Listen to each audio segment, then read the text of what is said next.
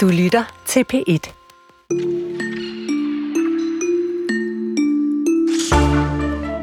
Det her, jeg vil spille for jer nu, det er ikke hvilket som helst kor. Jesus, Jesus, oh Jesus, Jesus, oh how I love, how I love, I have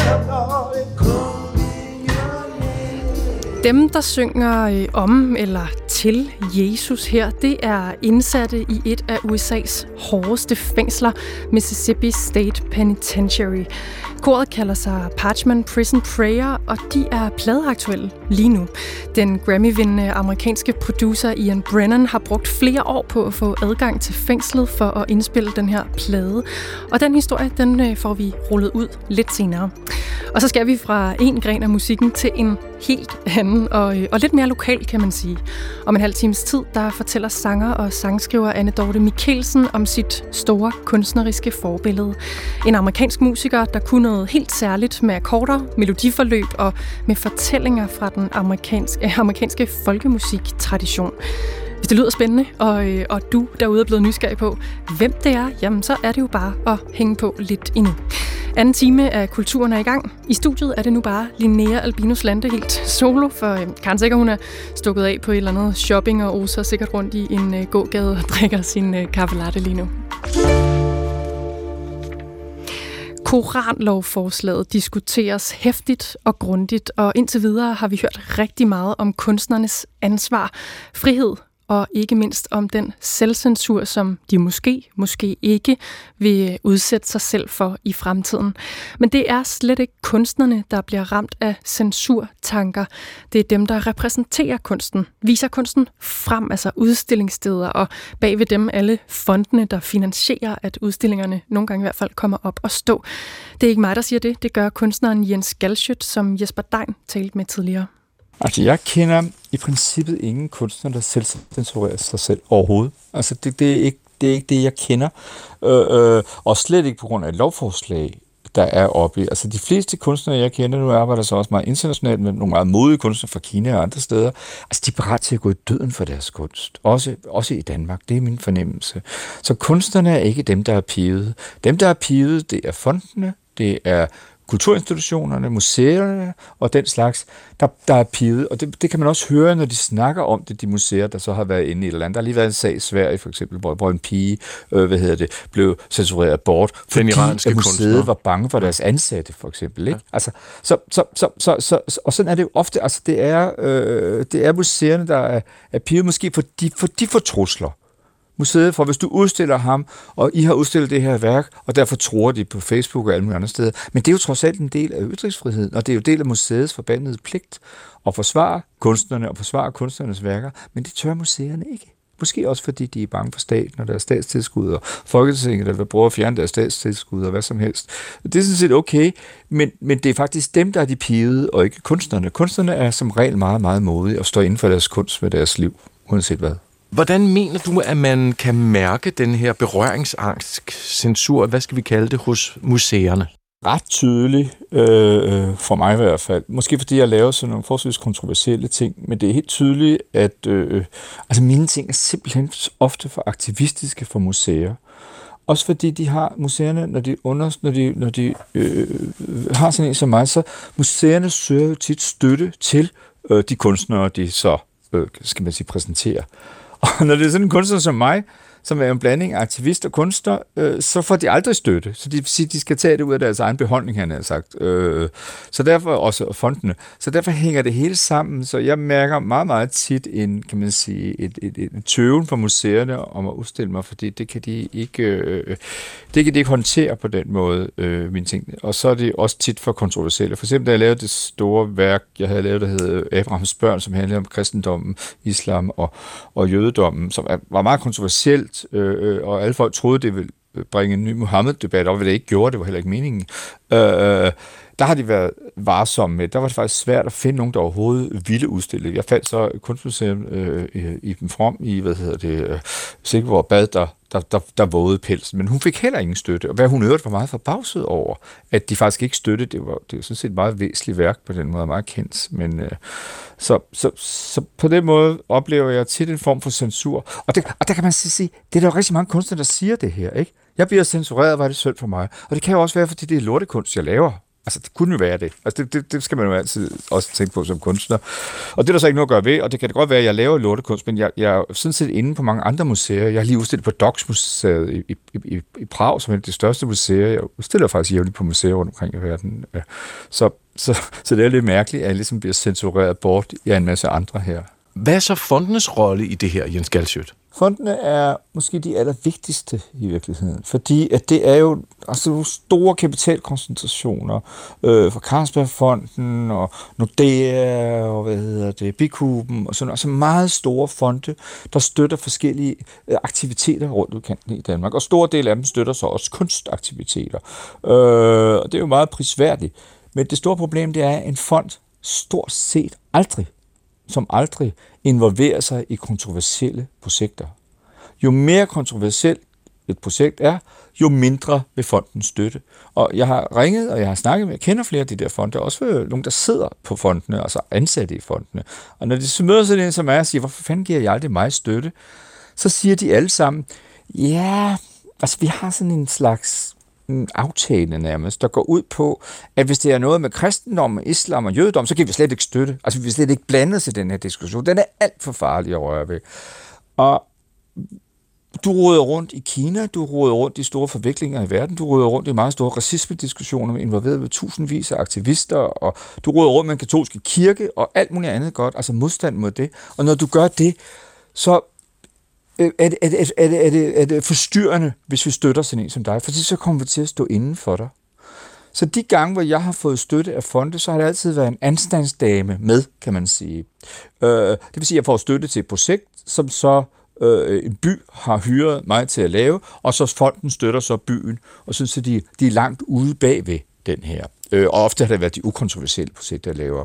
Øh, så der kan jeg få en del penge. Sallingfonden har for eksempel øh, støttet om 3,5 millioner til et stort i, i Aarhus, som jo ikke var kan man sige, politisk kontroversielt. Men lige så snart jeg arbejder med politik og religion og store, væsentlige samfundsdiskussioner, så trækker alle fonde fuldstændig tæppet væk under sig. Og det er, fordi de er bange for det. Måske fordi, at fondene langt hen ad vejen består af velnærede og velaftjente, øh, hvad hedder det, folk, der har været direktører for store virksomheder, folk, der har været, øh, haft store positioner i Rotor og i andre steder, de kommer ofte ind og får deres utyr med fonden, og så sidder der sådan en flok ældre mænd, og måske kvinder også, som skal sidde og vurdere, hvad det er, de vil støtte, og de er bestemt ikke interesseret i at tænde en slags kampe. Det er de alt for satte til. Så det er også fondene, der er et stort problem for, kan man sige, for kunstnerens ytringsfrihed. Men det er jo også fordi, at fondene skal tænke på, på det, det brede publikum, på borgerskabet. Hvad vil borgerskabet have, Galsøt? Borgerskabet vil have, at vi laver nogle, nogle, nogle, nogle, nogle projekter inde på kunstinstitutionen og inden for kunstinstitutionens ramme, hvor man kan diskutere, hvor borgerskabet kan komme med deres rødvin i hånden og deres kanapé og hvad det man nu spiser på sådan et sted, og så skal de stå sammen, og så skal de gyse over øh, virkeligheden, hvor slem den er, hvor voldsom usulten er. Man kan godt tage samfundsproblemer op på den måde. Hvor voldsom verden er, hvor voldsom Putin er, og Kina og alt muligt andet. Men inden for kunstinstitutionens ramme, og få diskuteret det på et højt eller lavt intellektuelt niveau, det er sådan set ligegyldigt, men inden for den ramme. Lige så snart du arbejder med sådan nogen som mig, som arbejder i virkeligheden med den brede befolkning. Mange kan sige mig, men, men jeg arbejder med den brede befolkning. Ikke? Store menneskemængder og store... Øh, jeg har 20.000 besøgende på min værksted om året. Det er der ingen andre kunstnere, der har, ved at tro. Øh, så, så, så hvis sådan nogen som mig, som, som, som accelererer bevægelser og, og, og laver nogle enorme diskussioner, tør man, det kan man slet ikke kontrollere fordi det foregår udenfor. Og det er man heller ikke interesseret i, kan man sige, fra borgerskabets side. For det første er jeg venstreorienteret, og for det andet er jeg ret hårdslående. Øh, det vil sige, at jeg siger til dem, jamen fanden, det er også jeres skyld. Det er også jer, der har ansvar for den her måde, som verden ser ud for. Så jeg lægger jo ikke fingre mellem. Jeg er heller ikke afhængig af dem. Det er alle andre, så derfor øh, kan man sige, at de er måske lidt mere forsigtige. Når man lægger sig ud med fondene, så får man slet ikke noget fra dem. Hvad skal vi stille op med det her? Hvad, hvor, hvor går vi hen herfra? Altså, jeg ved det faktisk ikke, fordi normalt skulle det jo så være sådan, at, øh, at man har Statens Kunstfonde og andre ting, der så skulle bløde lidt op på det her. Og netop fordi det i kraft af var en statslig institution, skulle de så kunne understøtte sådan nogle kunstnere som mig, som var mere rebelske, og derfor var mere villige til at, at, at, at give den slags ting. Men det er det heller ikke det der problemet, det, det bliver også konfluente med fondene øh, øh, og hele det der. Altså vi har at gøre, altså hvis jeg nu var Inger Støjberg tilhænger, så vil jeg, så vil jeg kalde det øh, øh salongerne. Nu er jeg ikke Inger Støjbergs tilhænger overhovedet. Øh, det vil både mig og Inger Støjberg skrive under på. Men, men, men i virkeligheden er det det, det handler om, at man har en, en, en, et lag i samfundet, som beskæftiger sig med kunst på forholdsvis højt niveau, men så sidder på pengene, og de er på en eller anden måde konfluente med hinanden. De er vævet ind i hinanden. Det er også det, der hedder nepotisme, øh, øh, kan man sige. Og, og hvad fanden man skal stille op med det, det ved jeg ikke. Men måske har det virkelig altid været sådan. Altså, øh, øh, det er ikke fordi, det er noget nyt begreb, det her. Det har måske altid været sådan, både i Danmark og i udlandet. Altså, Van Gogh for eksempel, han, han solgte aldrig et eneste maleri. Øh, øh Renoir blev skældt ud for, at han ikke kunne male. Øh, for, og han kunne netop ikke komme ind på salongerne, så, hvor det så var kunstnerne og nogle kapitalejere og, og nogle gallerier, der sad på. Så, så det er jo ganske almindelig øh, situation, den her, men som man jo i et demokratisk samfund øh, ikke fungerer rigtigt, og det burde fungere på en anden måde. Man burde være mere åben, man burde være mere risikovillige, og man burde også stå op for de her samfundsdiskussioner. Det er nogle meget, meget væsentlige diskussioner, som jo handler om at forsvare hele den europæiske grundorden, kan man sige. Det er det, jeg råder rundt i, ikke? Og, og, og hvad det er, vi går ind for som, som, som land, og færdighed, og ytringsfrihed, og den her slags ting. Men lige præcis der trækker de sig. De er, de er nogle kyllinger. Ja, og vi har forholdt uh, Arken de anklager, som Jens Galschødt, kunstneren, fremsætter mod danske kunstinstitutioner og fonde. Vores reporter her fra redaktionen, Anders Skytte Agergaard, talte med Arkens direktør Marie Nipper, og han indledte med at spørge direktøren, om det er rigtigt, at Arken er nogle kyllinger. Det synes jeg bestemt ikke at, øh, at de danske museumsinstitutioner er, og heller ikke de internationale. Øh, jeg kan jo sådan spørge øh, lidt øh, igen, om, om det er lang tid siden, at Galsøt har været på et øh, museum for samtidskunst, øh, for jeg synes faktisk, at øh, museerne, særligt dem, der arbejder med samtidskunsten, har vist øh, politisk og aktivistisk kunst i, øh, i mange år. Øh, og øh, altså herude på, på Arken, der har vi jo lige nu en øh, samlingsudstilling, hvor øh, mange af værkerne arbejder med politiske dagsordner, og også værker, som sikkert vil provokere nogen. Øh, vi har værker, der både arbejder med blodig kropsaktivisme, med holocaust, med identitetspolitik og en masse andre sådan politisk ladet emner. Øhm, og jeg synes, når man ser på, hvad, hvad institutionerne har vist øh, og også gør nu, så, øh, så er der mange kunstnere, der, der har en meget tydelig politisk dagsorden ind i, i de projekter, som, som museerne jo giver dem plads til at vise. Altså vi har selv vist Ai Weiwei, øh, og han er jo i den grad kritisk i forhold til øh, Kina og deres syn på menneskerettigheder. Øh, Øh, Louisiana viser lige nu Pussy Riot, som har gennemført en række øh, vilde aktioner i protest mod Ruslands regering og styre. Øh, Konstal Charlottenborg viste for nylig en, en udstilling med Jeremy Deller, som jo også arbejder både indhold og udtryk med, med politiske spørgsmål. Så jeg synes faktisk, der er øh, masser af politisk kunst på de danske institutioner. Så, øh, så jeg synes måske, det er lidt øh, forsimplet at sige, at, øh, at vi er nogle kyllinger, for det synes jeg bestemt ikke, vi er. Jens Galschødt siger også, at I museer ikke tør forsvare de kunstnere. Øhm, det er en af anklagerne mod blandt andet jer. Øh, altså de her kunstnere, som bevæger sig på kant med loven. Tør I på arken ikke det? Vi er jo et museum for samtidskunst, så vi forholder os jo hele tiden til de dagsordner, som er vigtige for kunstnerne. Det er jo dem, vi føler os forpligtet til at formidle til vores publikum. Så det er klart, at de kunstnere, som vi samarbejder med, dem står vi bi i det projekt, øh, som, som, øh, som vi har lavet et samarbejde omkring. Og der er rigtig mange politiske emner lige nu øh, i samtidskunsten. Men jeg vil sige, øh, det politiske behøver ikke kun manifestere sig gennem provokationen. Altså der er jo mange måder at angribe det politiske på. Der kan både være de her meget sådan klare aktivistiske strategier, men, men det kan også udtrykkes gennem mere poetiske og æstetiske greb. Øh, og vi taler jo med kunstnerne, øh, som vi udstiller omkring, hvordan både modtagelsen af værkerne, hvordan vi skal formidle det kunstneriske projekt, som vi jo er interesseret i. Ikke? Fordi vi er ikke interesseret, kan jeg i hvert fald sige for Arkens vedkommende, i provokation provokationen som sådan. Altså det vil aldrig være et argument for os for at udstille noget. Øh, men den, den, den umiddelbare provokerende handling øh, skal, hvad man sige, øh, skal, ind, skal føre til en større samtale, som vi jo gerne vil have med vores publikum om, om noget. Ikke? Så jeg hører dig svare ja til, I tør godt at udstille kunstnere, hvor der så er en mulighed for, at I skal forsvare den kunstner i den kunst, de laver. Ja, det tør vi bestemt. Det, det er jo det, vi skriver under på, når vi går ind i et samarbejde med en kunstner, der skal udstille hos os. Hvornår har I sidst forsvaret en kunstner, som udstillede noget på Arken, der var på kant med loven? Jeg er faktisk i tvivl, om vi nogensinde har udstillet en kunstner, der har været på kant med loven.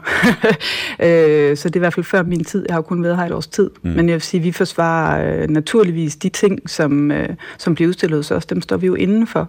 Og, og vil jo gerne have netop, at det handler om en større samtale. Altså, hvad er det, der får kunstneren øh, i det her fiktive tilfælde til at skabe et værk, som, øh, som vedkommende gør? Hvad er det for nogle ting, vi skal forholde os til som samfund? Hvad er det for nogle diskussioner, øh, der ligger i, i det her projekt? Jeg vil godt lige øh, her til sidst vende tilbage til Jens Galschøts øh, kommentar. Jeg har godt tænkt mig at spørge dig, Maria. Kan du møde Jens Galschøt på nogle af de anklager, han kommer med? Øh, jeg kan godt forstå, når han siger, at, øh, at vi i højere grad øh, tænker over, øh, hvad det har af konsekvenser som, som institutioner, når vi viser nogle værker, for det gør vi. Og det vil sige, det er ikke en ny ting, det jeg tror jeg, det altid vi har gjort, men det er klart, at vi lever i en tid nu, hvor der er øh, øh, nogle nye politiske dagsordner, og, og tingene flytter sig, og vi har klimaaktivisme.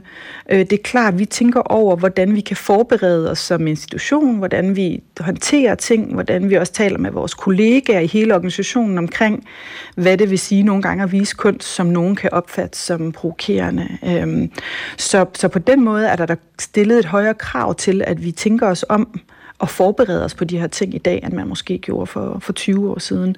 Øhm, så, så det er rigtigt, der er en større bevidsthed om det, men jeg synes ikke, vi selv censurerer, som han antyder. Det synes jeg bestemt ikke.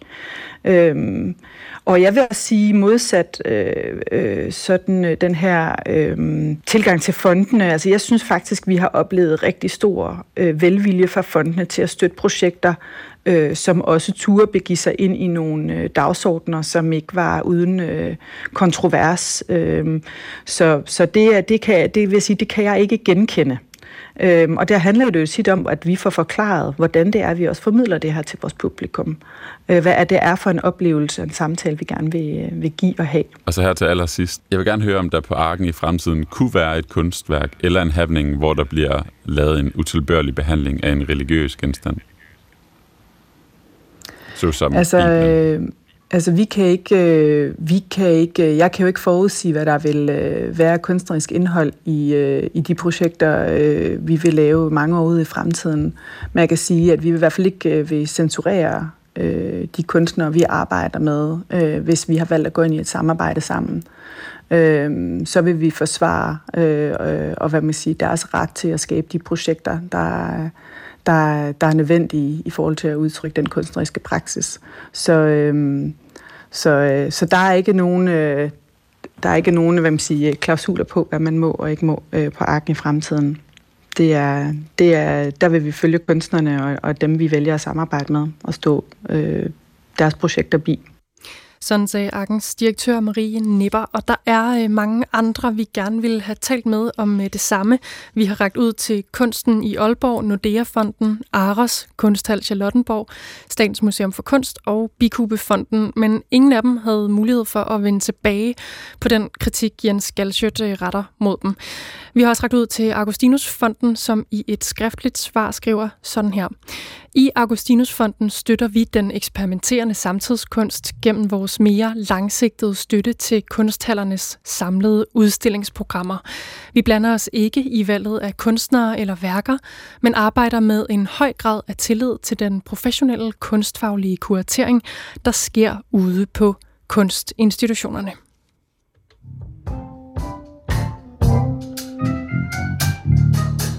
Jesus, Jesus, oh Jesus, Jesus, oh love, love, I Lord, your name, ah Jesus, Jesus, sweet, sweet Jesus, Jesus. Every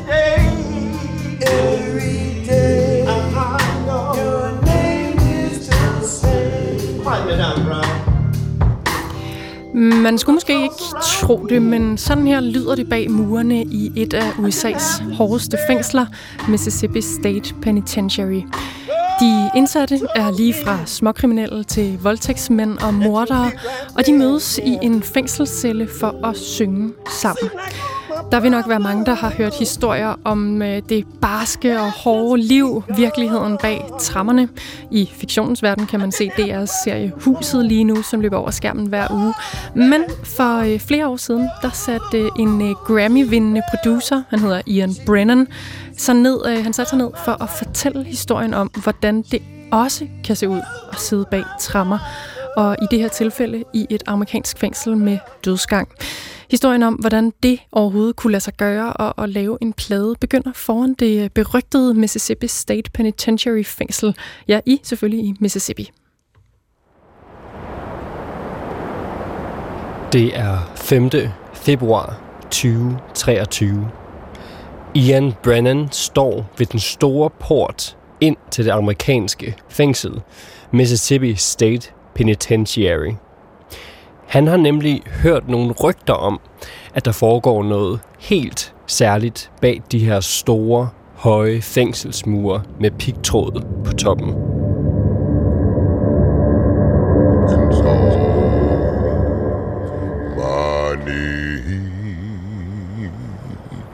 so money Ian Brennan, han er en amerikansk Grammy-vindende manuskriptforfatter, skuespiller, instruktør og producer.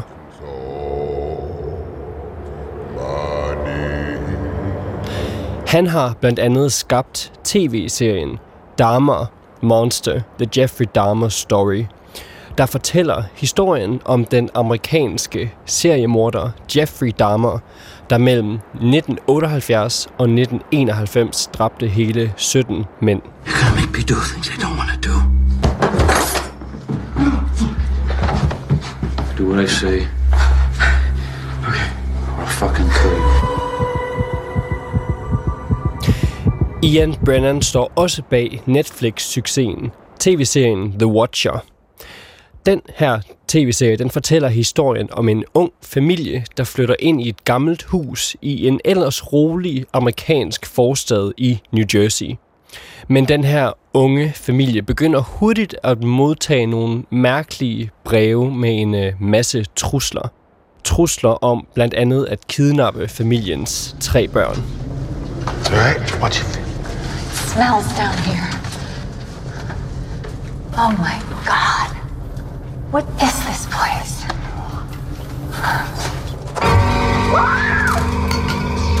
Hello? Who are you? Den her tv-serie The Watcher er baseret på en øh, virkelig historie om et ungt amerikansk par, der netop i 2014 flyttede ind i et gammelt hus i New Jersey, som altså skulle vise sig at indebære alt andet end rolig forstadsidyl.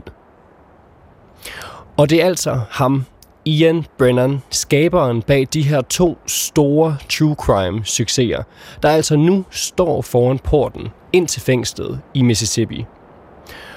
Og der er en helt særlig grund til, at True Crime-producenten står netop her foran Mississippi State Penitentiary.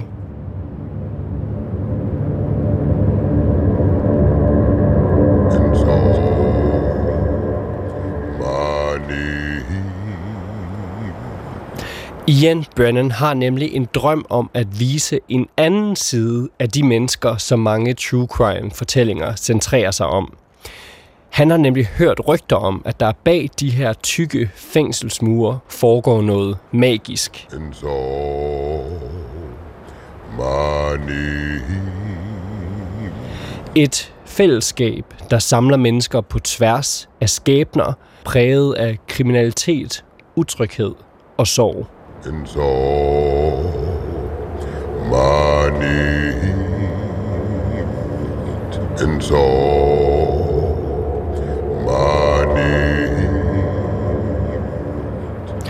og netop det er grunden til, at han nu er fløjet af to omgange og kørt i tre timer for at nå til fængslet i Mississippi, uden at have nogen reel og konkret information om de her mennesker, han nu skal ind og møde.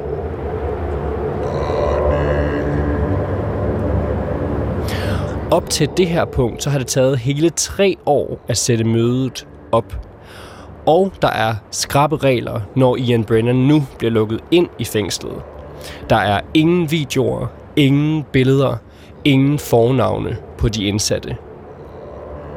Men efter den her lange rejse og de mange krav og regler, så står han altså nu ansigt til ansigt med de fanger, hvor både mordere og voldtægtsmænd er repræsenteret, der efter sine altså skulle have noget sammen ud over det sædvanlige. Og da Ian Brenning nu sidder i Mississippi State Penitentiary, så oplever han pludselig en helt anden side af de mænd, der lige nu sidder inde i et af USA's hårdeste fængsler.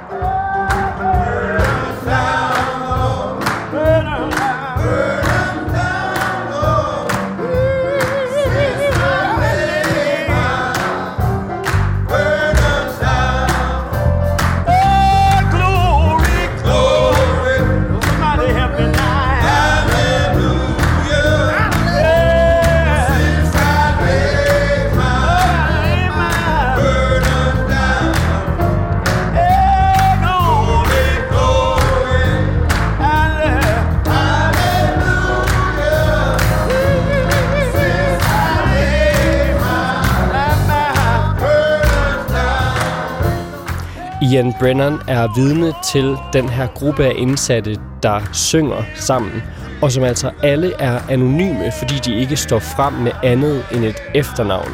Og sammen der synger de sangen Lay My Burden Down.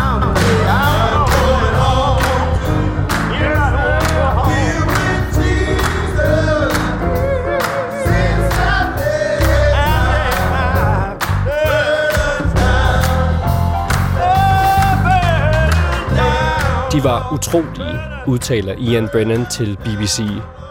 De overgik alle mine forventninger. Jeg ville selv have været tilfreds, hvis bare en af dem var overbevisende. Men det var næsten alle stemmerne. De sang for hinanden, de sang for dem selv, og de sang for mig. Jeg vil huske den her morgen resten af mit liv.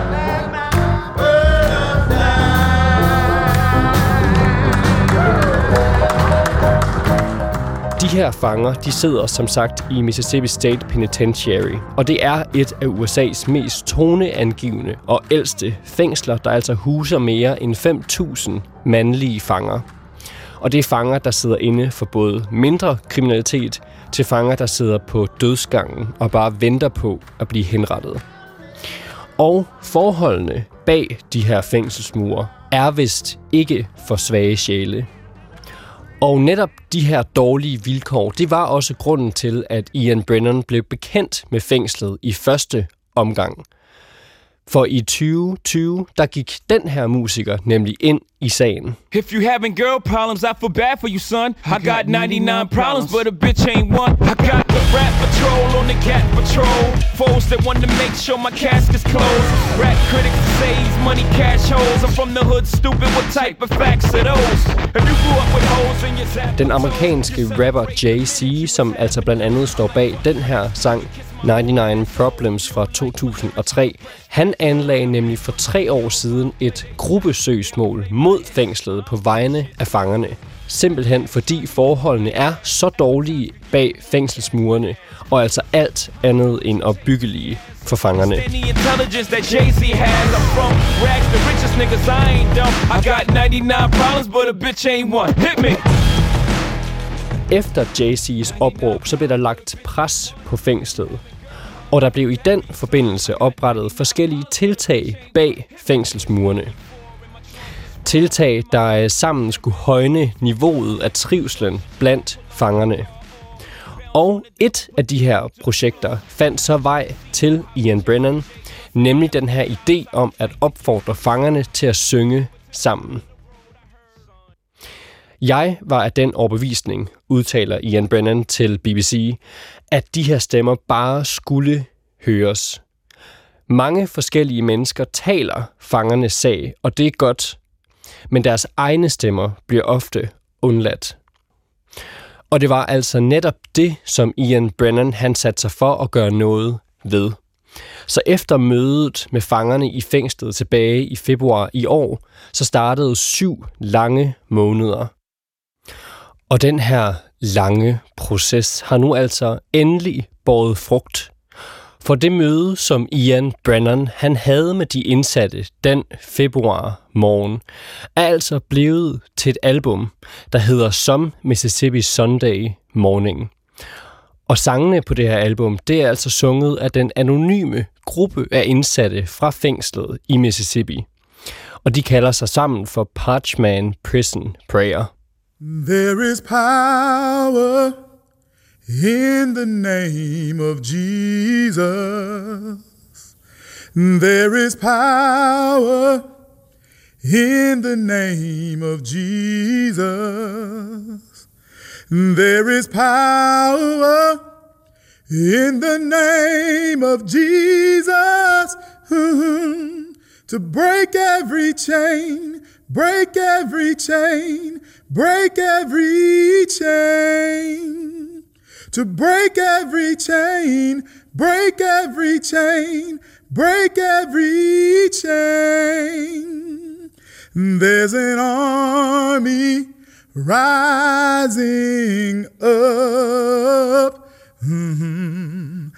There's an army rising up. There's an army rising up hmm, to break every chain, break every chain, break every chain. Ja, så smukt kan det synges. Sådan her lød det, da en af de fanger, der er en del af det her kor, Parchment Prison Prayer, sang Break Every Chain. Og det er altså koret, der synger sammen bag murene i det amerikanske fængsel Mississippi State Penitentiary. Det var Joachim Kruse Rasmussen her fra redaktionen, der fortalte. Og hvis man vil høre resten af det album, han har teaset lidt for her, som Mississippi Sunday Morning, så kan man øh, bare lige suse ind på Spotify eller der, hvor man ellers streamer.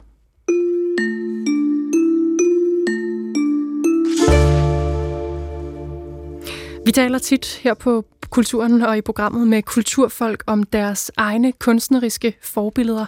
Og i dag er vi nået til en øh, person, der er kendt fra dansegulvene, kan man godt sige. Fra utallige fester, hvor der bliver øh, scrollet med på den her. Så prøv at se, du kan lide mig Og mere end kun med ord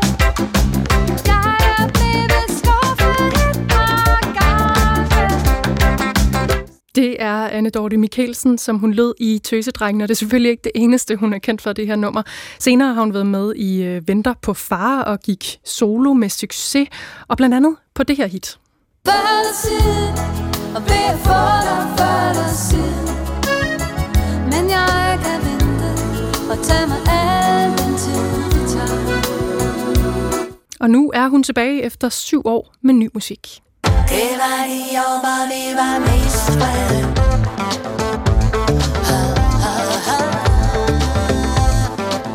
Det var de år, hvor vi var mest vrede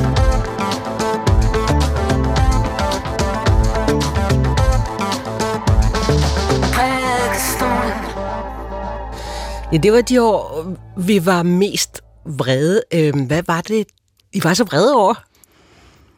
Ja, altså det er jo en sang, der handler om, når, at man som kvinde, som kvinde kan føle, at man bliver talt ned til. Det er vel egentlig det, det handler om. Ja. Og at på et eller andet tidspunkt, altså vrede er jo en sjov følelse, fordi du kan jo ikke gå rundt og være vred øh, hele tiden, fordi det, det er ukonstruktivt, og det er umuligt, men i den her sang var der så i hvert fald nogle år, hvor man var vred. Jeg tænker, jeg ved ikke, hvorfor jeg har skrevet det lige på den måde, men jeg tænker, jeg vil gerne, ind, jeg vil gerne øh, begrænse vreden i tid på en eller anden måde, fordi vreden skal jo også føre til noget, hvis den skal være konstruktiv. Og der kan man sige MeToo, øh, hvor den her sang ligesom er, er født ud af, ja. jo var et tidspunkt, hvor vreden rent faktisk fik en, øh, en, en, en, en virkning på, på, mm. på tingene. Og, og, og, og der var en, der var en frihed, synes jeg, i den periode ved at ture og vise, at man var vred. Ja. Altså, hvor det ellers som... Øh, det var faktisk min, min, min tidligere mand, kunstmaleren Peter Ravn, som, som, som maler de her billeder af mænd, der falder, som blev spurgt, jamen, hvad, hvis man skulle bringe en kvinde i en tilsvarende situation, hvor hun ville føle, at, at hun tabte den, så vil man sige, hvis en kvinde mister besindelsen. Vi som kvinder skal helst være helt i ro med et lille broderi i nordvindueskam. mm. Og det er man jo ikke altid, og så kan man komme til at skamme sig. Og den her sang er ligesom et forsøg på at kaste den skam af sig og sige, der er vrede, og den er legitim. Hvor vred er du lige nu, Anne Dorten? Jamen, jeg er ikke, overhovedet ikke vred lige Nej. nu. Det er lige præcis også det, øh, jeg mener, når jeg siger til Karen det her med, at, at, at den er begrænset i tid. At den kan den kan komme igen, jo, det er ikke det. Nej. Og det går jo også, der er, der er ikke så meget at være vred over lige nu, hvis man sådan ser på din Og jeg kan godt karriere. finde på noget. Jeg kan finde Ja, ja, men det jeg godt, men nu kigger, nu kigger vi på din karriere, og vi skal snakke om, øh, om dine de kunstneriske forbilleder lige om lidt, men jeg vil lige øh, hæfte mig ved det her. Det går jo ret smukt. Ny musik, øh, som vi lige har konstateret, og ikke mindst Statens Kunstfonds hedersydelse, der ramte samtidig med, at, at, at Thumbs Ja, Up, som den ja. hedder, udkom. Øhm, og Som et lyn fra en klar. Ja, men skønt. Et skønt Ja. lyn. Ja, Et dejligt lyn. ja. Øhm, jeg tænkte, vi lige skulle læse noget op, Karen. De skriver blandt andet sådan her i deres begrundelse. Ja, de skriver, øh, efter Tøsedrengenes øh, opløsning gik Mikkelsen øh, solo med eget materiale. Det blev ikke alene startskud til en lang karriere, men også begyndelsen på en stor succes, som bredte sig fra Danmark til Sverige, Norge og helt til Japan. Trods den sproglige barriere må hendes inderlige melankolske tone have bevæget japanerne. Og det er den tone, der er Mikkelsens øh, varemærke. Man kan altid høre, at det er hende. Også selvom hun gennem årene har afprøvet mange forskellige udtryk og konstellationer, fra salmer til det elektroniske, ligesom hun har sat musik til Halfdan Rasmussens udødelige tekster. Ja, det, Hvad? og det, og det er kun en lille del af det. Det, Ja. det gider man godt høre, ikke? Jo, det er, altså, jeg ved godt, det slet, slet ikke er det samme, men jeg, jeg har tænkt over det her øh, med, med, med, med, med de øh, mennesker, der fik en undskyldning det her forleden dag, fra, ja. for deres, den måde, de var blevet behandlet på inden for åndssvagt Der er et eller andet, at staten kommer og siger noget. Det virker bare stærkt. Altså, jeg havde også forsvoret, jeg havde aldrig forestillet mig, at jeg skulle få den pris, men da den så kom, så blev jeg virkelig ramt. Altså, jeg blev virkelig taknemmelig. Ja. Det gjorde jeg. Altså, den der, det der, man, man skal høre meget, som, som Anne Lindet også siger, ikke? men, men, men, men, øh, men, men, nej, det, var, det bliver jeg meget taknemmelig for. Ja. For den anerkendelse. Det må jeg indrømme. Altså, Ved du hvad, det, det, anerkendelse går aldrig af mode. Nå. Nej, det kan godt være. Det virker sgu altid. Ja, jamen jeg synes også bare, der er meget, du ved, man bliver anmeldt. Altså, der er tit et lille men, ja, men kunne hun ikke, og hvorfor ikke? Og, du ved, her det er sådan meget, værsgo. Mm. Det, det, var, det er jeg glad for. Og flotte ord. Virkelig godt. velskrevet. Ja. Nå, øhm, nu skal vi, vi vender tilbage til dig, Dorte. Ja. Men vi skal lige øh, forbi et kunstnerisk forbillede, som vi jo altid beder vores gæster om at vælge. Hvordan var det, inden vi afslører det, hvordan var det at skulle begrænse sig til ét? Det var overhovedet ikke spor svært. Nå, fedt. Nå, de andre, vi har haft, de er oh, sådan nej, lidt, uh, det var så noget. svært. Ja. Nej, overhovedet ikke. Nej. Det var jeg ikke et øjeblik i tvivl om. Fedt. At, øh, fordi for nogen er det svært, fordi man jo på en eller anden måde igennem tiden får forskellige forbilleder, afhængig af, hvor gammel man er, og hvad man ellers sådan... Det er måske bare, rundt fordi jeg er en utrolig kedelig person. jeg kan ikke komme i tanke om mere end... Nå, Nej, men det, så, hvem jamen, det er jo Cal King, øh, og så kan man sige øh, specifikt albumet Tapestry, som øh, kom i, jeg mener, 71. Det var 71. øh, og som har betydet alt for mig som sangskriver.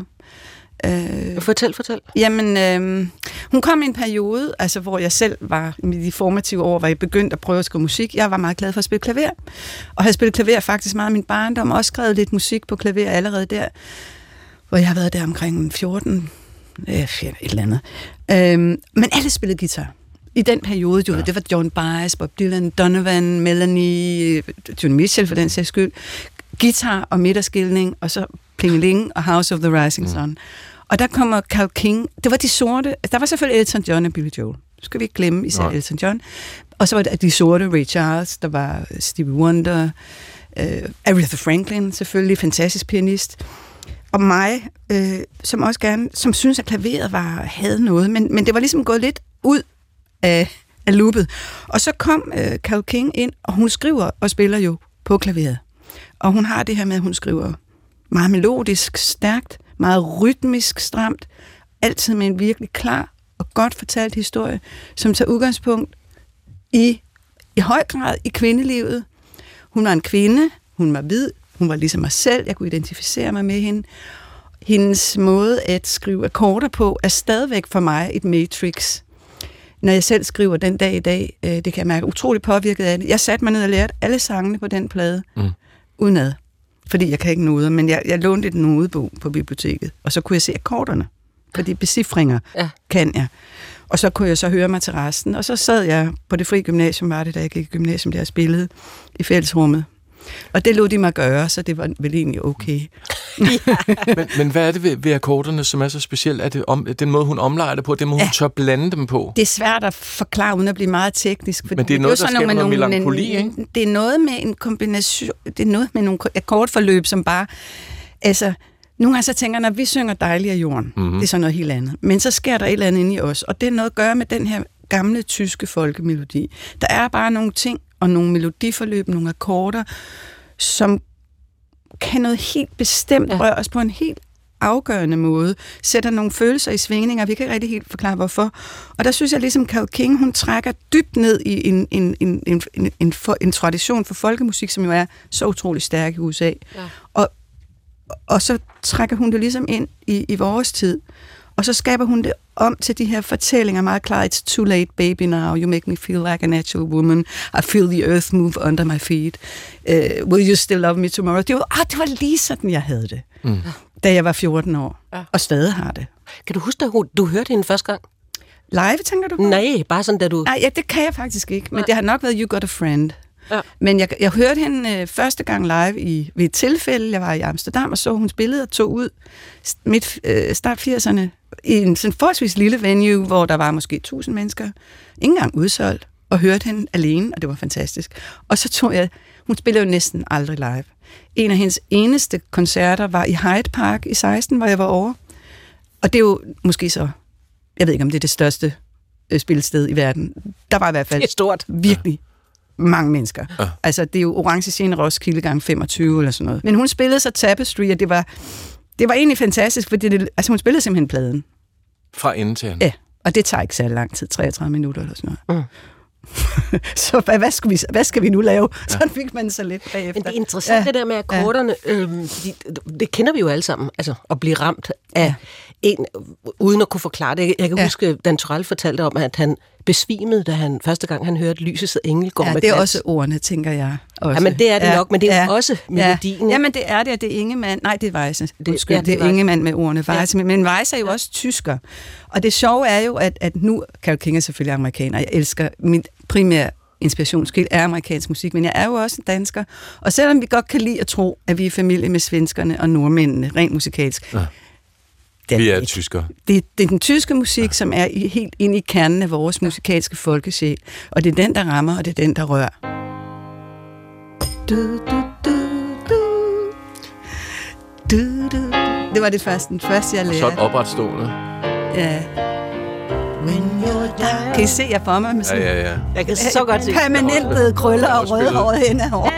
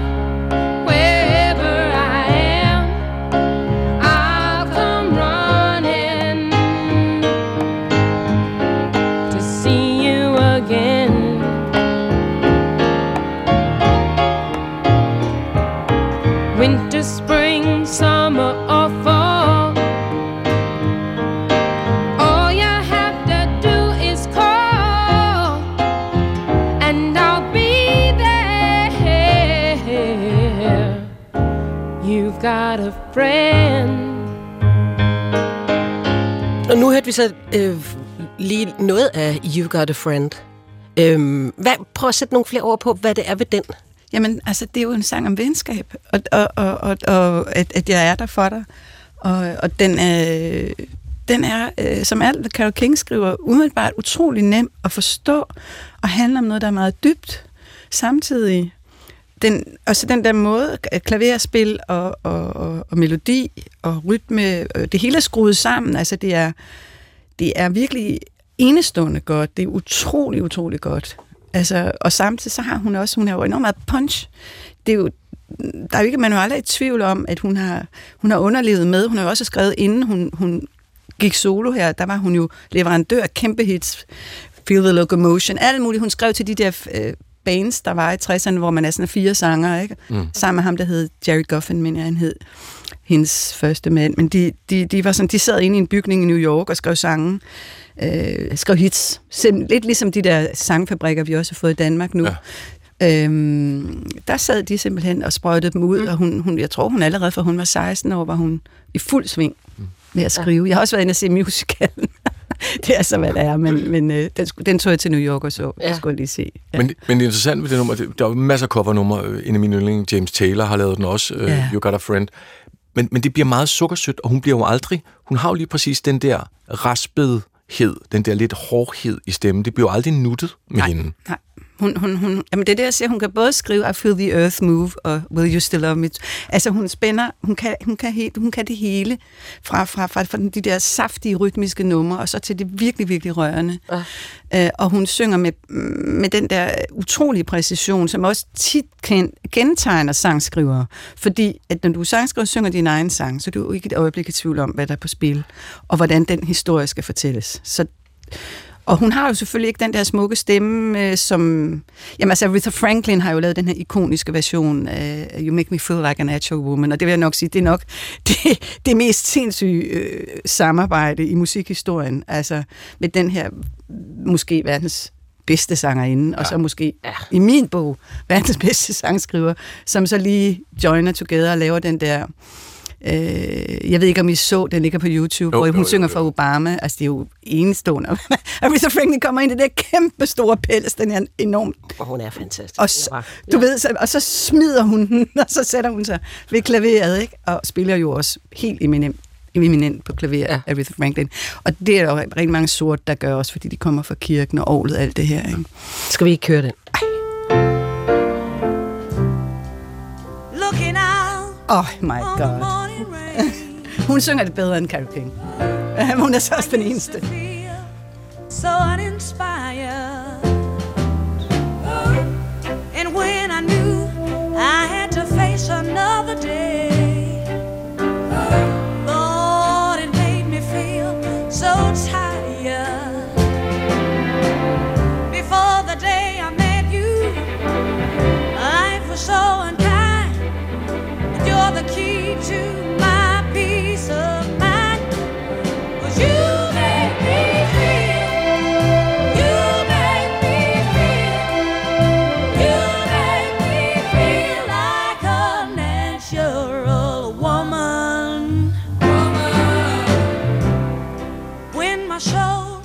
Det er jo simpelthen...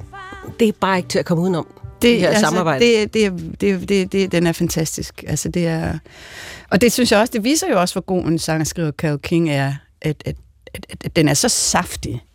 Altså, Ja, det er godt sa- at samle op for, for Aretha Franklin. Nu er Aretha Franklin jo også en meget, meget, meget, meget stærk rytmisk sanger, men, men stadigvæk, nej, det er, der er slet ikke nogen tvivl øh, hos mig om, at hun, hun er mit nummer et mm. Øh, musikalske forbillede. Og det er jo interessant, at hun har så fulgt dig igennem alle årene, også til du selv sprang ud som musiker og sangskriver og alt, øh, hele, den, ja. hele det lange, lange forløb, du ja. har haft. Ja. Hvordan, kan man, øh, hvordan kan man mærke din, din fascination eller inspiration fra Carole King? Altså, jeg håber jo, at jeg forsøger i hvert fald, at, at, at, øh, at altid at have den, øh, den rytmiske skelet i sangen er for mig, altså en sang uden øh, rytme, selv en sang, som kan virke som en ballade, som kan være stille, som, men, men det rytmiske skelet, synes jeg, er, er afgørende for, at, at, at sproget har noget, øh, en affyringsrampe, kan man sige, øh, i kraft af rytmen, som ligesom skubber sproget ud. og så melodien, som, som, som, som, som den, der som blødgør og bener vejen og åbner hjertet og, og, og ligesom udvider øh, landingsbanen for sangen, kan man sige. Men, men, men i bunden af det hele, der er rytmen. Og det, det, det tænker jeg er tit lidt overset. Folk taler meget om, at det var fedt, det er fedt akkord, og fedt arrangement, god tekst og sådan, men, men en sang uden en, en, en stærk fornemmelse af rytme i bunden er for mig øh, lidt øh, faret vild i verden. Og, øh, og der er Carol King jo altså suveræn. Altså, hun er ekstremt stærk der. Men uden at det sådan bliver bum, bum, bum. Folk tænker tit, når man siger rytme, så tror de straks, at så er vi i gang med tekno og i gang med alt muligt bum, der larmer. Ikke fordi, der er ikke noget galt med det. Men, men jeg ved, en lærk redde, jeg siger ikke mere, at den findes på en hede. Det er jo også rytme. Mm. Så, så, så det, og det, Karl Nielsen er jo, som har skrevet den melodi, er jo også en ekstremt dygtig sangskriver, hvad det rytmiske angår. Ja. Men, men når du så sidder der og skriver ved klaveret, for eksempel til Thumbs Up, dit nye, ikke? Mm. Sidder du så og tænker, what would Carol King do? Nej, selvfølgelig gør jeg ikke det. Jeg tænker, hold kæft, jeg har det helvede til. Eller hvad jeg nu tænker, Ja. når jeg får, skal skrive en sang, ikke? Altså, det er jo Det tit lyder som et- om, det er hårdt arbejde. Jamen, jamen, det er det også. Det er ubehageligt. Indtil det så man ligesom er godt i gang. Det er næsten ligesom at gå i fitnesscenteret. Ikke? Men altså, det, det, det, det, er i hvert fald tit, nu siger jeg, har det helvede til, men det er jo tit en form for undertryk, der, der er en, en, en, en, en, en stærk indre... Øh, ja, et, ja, et overtryk, undertryk, hvad hedder det? Mm. Altså noget, der skal ud. Ja. Et eller andet, der trænger. Ligesom det var de år, hvor vi var mest vrede, ja. ikke? Som, som, som, som jo også var, var, var, var... Jeg tænker også tit, de gode sange er også tit sange, som... Øh, som har en, øh, en, som på en eller anden måde taler med tiden, uden at, at, at være tiden. Mm. Taler med tiden. Hvis nu Carol King kom ind ad døren lige nu, hvad vil du så spørge hende om? Det er sådan en lille leg, vi vil- altid altså, leger. Ja, men jeg, først, først vil jeg tror, jeg bliver fuldstændig mundlam. altså, jeg vil først stå og glo. Altså, det, det, jeg vil slet ikke vide, hvad jeg, hvad jeg skulle sige, men hvad vil jeg spørge hende om? Oh, Carol, when do you make a concert? Hvornår spiller du i Hyde Park? jeg hvornår? Kongegave. Øh, eller, eller, eller har du det godt? Er- har du det godt? Er det, jeg tror, hun har det godt. Det er sådan en idé, jeg har. Altså, hun har jo ikke lavet så forfærdelig meget øh, i årene efter 71. Jeg ved, hun har lavet alt muligt, men, Ja, ja. men jeg har indtryk af, at hun, hun, hun har det godt, og hun egentlig... Øhm, jeg ved ikke, om hun stadig skriver... Det, det, jeg hader, når folk siger det til mig. Øh, synger du stadig? Øh, så det vil jeg i hvert fald ikke Så gammel, sige som til hende. Ja. Jamen, hvad, ved, hvad vil jeg sige? Det er forfærdeligt, fordi du har bedt mig om at tænke over det, ikke også? Og jeg har ikke kommet i tanke om noget. Jeg... Det er også fordi, du sagde til mig, om det, var, om det var hendes person, jeg var optaget af. Det er det egentlig ikke Nej. hendes sange. Så vil jeg, jo, så skulle det være sådan noget med, kan du ikke fortælle mig om, om, om, om dine musikalske rødder? Hvad, hvordan, hvordan er du endt på klaveret? Hvordan, hvordan, hvordan fandt du den her vej? Fordi øh, hun kommer jo heller ikke ud af sådan en musikalsk familie. Hvordan, hvor- hvordan var det, da du skrev din første sang? Nu kommer det alligevel. Jeg skulle bare lige i gang. Ja, Øh, men det- det kan være, vi skal skrive og spørge hende. Vi skriver. Og- ja. Jeg skriver ned med det Ja, ja. Anne-Dorte, vi skal slutte med at høre dig. Øhm, et nummer. Skrøbelige menneske. Skrøbelige menneske. Ja, altså det er også fordi, den ligesom udgør, øh, hvad kan man sige, den anden del af, af det album, jeg har lavet. Ja.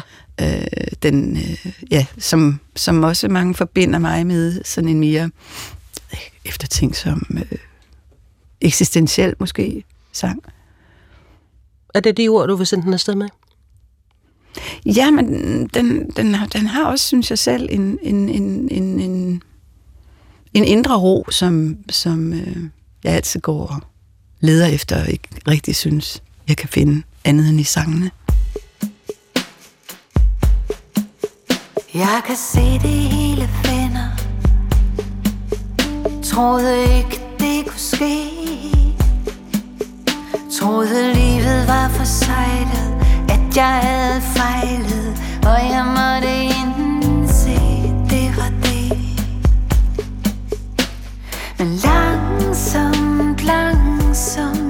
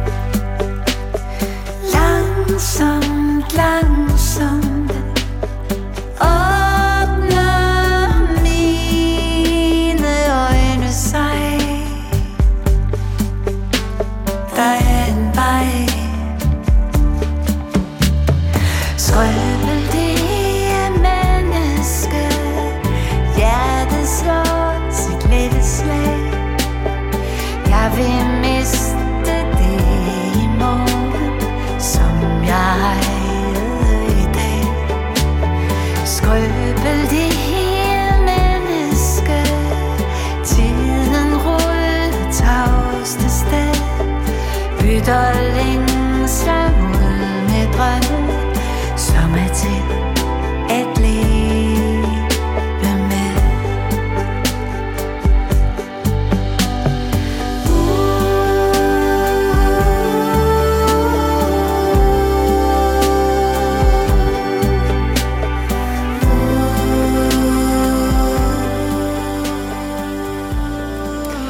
Her er det sjæleren, har jeg lyst til at sige, nummeret Skrøbelige Menneske fra Anne Dorte Mikkelsens nyeste album Thumbs Up. Anne Dorte er på tur i de her uger og spiller for eksempel i Rådsvedby, Frederikssund, Samsø, København og Aarhus. Du bruger 1.386 ja. kroner i Plantorama. Ja, men det er dødt nu. Du kender typen, der bruger dumme penge. Og jeg har sådan en forestilling om, hvordan det ser ud. Men jeg ødelægger alt. Så det er faktisk virkelig dumme penge. Og typen, der er vild med tilbud. Jeg er sådan en, der ligger på mit surfbræt og venter på bølgen. Når der er 25 procent hos Matas, så køber jeg det, jeg skal bruge. Og måske også lidt mere, for så har jeg. Anne Glad kigger de kendte efter i deres kontoudtog. Jeg får nærmest sådan noget skumfrode om munden, og så kan jeg shoppe helt sindssygt, og så bliver jeg så flov bagefter. Du kender typen. Lige nu eksklusivt i DR Lyd. Kulturen er slut for i dag. Thomas Holmby Hansen producerede udsendelsen her i studiet. Linnea Albinus Lande. Vi høres ved.